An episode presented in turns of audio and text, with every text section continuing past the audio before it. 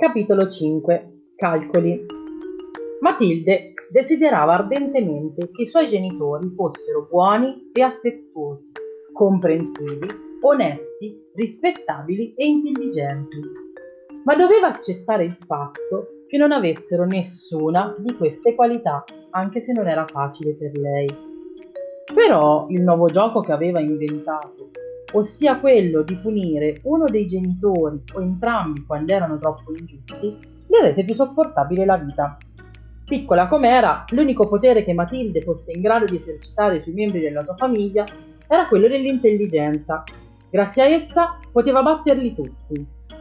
Ma resta il fatto che qualsiasi bambina di 5 anni, in qualsiasi famiglia, deve pur sempre obbedire agli ordini che le danno, anche ai più assurdi. Così Dovette continuare a cenare tutte le sere con pietanze precoci, riscaldate nei contenitori di alluminio, davanti all'odiato televisore. E le toccò restarsene tutti i pomeriggi sola in casa, nonché tacere ogni volta che le ordinavano di stare zitta.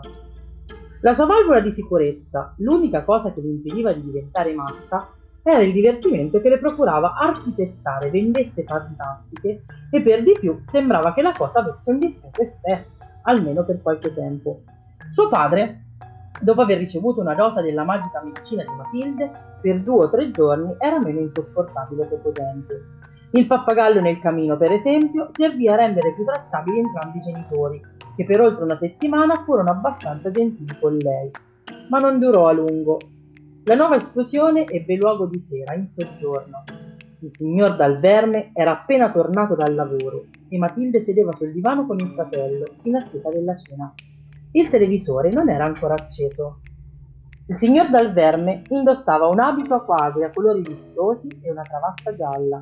Gli orrendi scacchi verdi arancio della giacca e dei calzoni erano addirittura accecanti. Il padre di Matilde sembrava un allibratore di intima categoria, vestito a festa per il matrimonio della figlia. Si capiva benissimo che quella sera era particolarmente soddisfatto di sé. Si sedette in poltrona e si stropicciò le mani, rivolgendosi al figlio con voce squillante.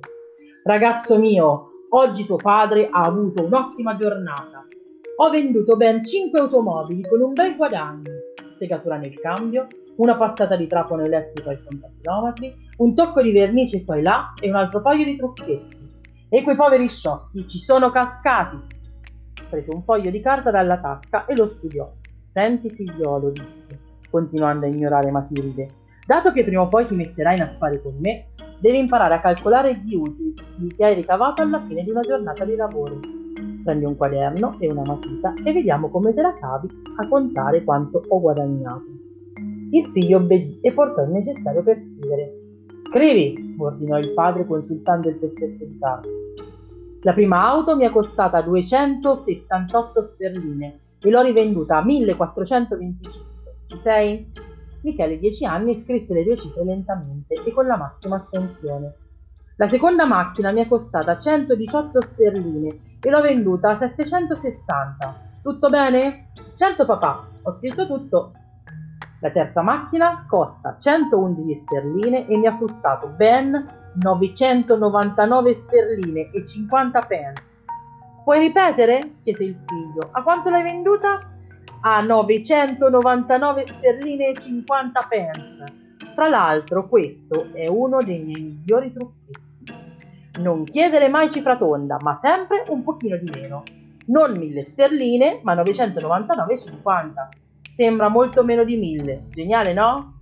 Certo papà, sei un vero genio. La macchina numero 4, una vera carcassa, l'ho pagata 86 sterline, sterline e l'ho venduta a 699,50. Non così in fretta, disse il figlio scrivendo. Va bene, ho finito.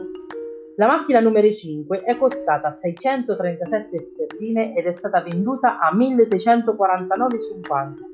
Hai scritto tutto, figliolo? Sì, papà, disse il ragazzo. Benissimo, ora calcola quanto ho ricavato da ogni macchina e fai la somma per avere il totale così saprai quanto ho guadagnato oggi il tuo intelligentissimo papà. Sono un bel po' di operazioni però, certo che sono tante, ma quando si è in affari bisogna essere super bravi in aritmetica. Io ho un cervello che è un'autentica calcolatrice. Questi calcoli li ho fatti in meno di 10 minuti. Vuoi dire che l'hai fatti tutti a memoria? chiese il bambino stupito. Non proprio, non ci riuscirebbe mica nessuno, però ci ho messo poco. Quando hai finito, dimmi che utile pensi io abbia ricavato oggi. Quanto guadagnato? Il totale esatto è scritto su questo foglio e ti dirò se il, se il tuo è giusto. Matilde osservò con calma. Papà, hai guadagnato esattamente 4.303 stelline e 50 pence. Non ti intromettere, io e tuo fratello siamo impegnati in operazioni di alta finanza. Ma papà, stai zitta, non tirare a indovinare e non cercare di fare la curva. Guarda il tuo totale, papà, insisté con dolcezza Matilde. Se esatto, dovrebbe essere di 4.303,50. Corrisponde? Il padre diede un'occhiata al foglio che aveva in mano e si irrigidì. Poi tacque. Dopo una pausa chiese: Puoi ripetere? 4.303 sterline e 50 pence, disse Matilde. Un'altra pausa. Il viso del signor Dalverme stava diventando tutto rosso. È giusto, ne sono sicura, rispose Matilde. Piccola imbrogliona, gridò suo padre. Hai sbirciato il foglio, hai letto quello che ho scritto. Ma papà, sono dall'altra parte della stanza, come avrei fatto a vederlo? Non raccontarmi storie, strillò il padre. Certo che hai guardato, non può essere altrimenti. Nessuno al mondo sarebbe in grado di dare la risposta giusta così velocemente e tantomeno una femmina. Sei soltanto una piccola imbrogliona, imbrogliona e bugiarda. A quel punto la madre entrò nella stanza con un enorme vassoio carico di pesce e patatine fritte che aveva comperato tornando a casa. Sembrava che il bingo la sfinisse talmente nel corpo e nello spirito da non lasciarle energie sufficienti per cucinare una vera cena. Quindi, ai pasti precotti, si alternava il pesce con patate fritte. Come mai sei così rosso in faccia, Enrico? chiese mentre appoggiava il vassoio su un basso tavolino davanti alla tv. Tua figlia è un'imbrogliona e una bugiarda, disse lui, prendendo il piatto e sistemandoselo sulle ginocchia. Accendi la televisione e basta con le discussioni.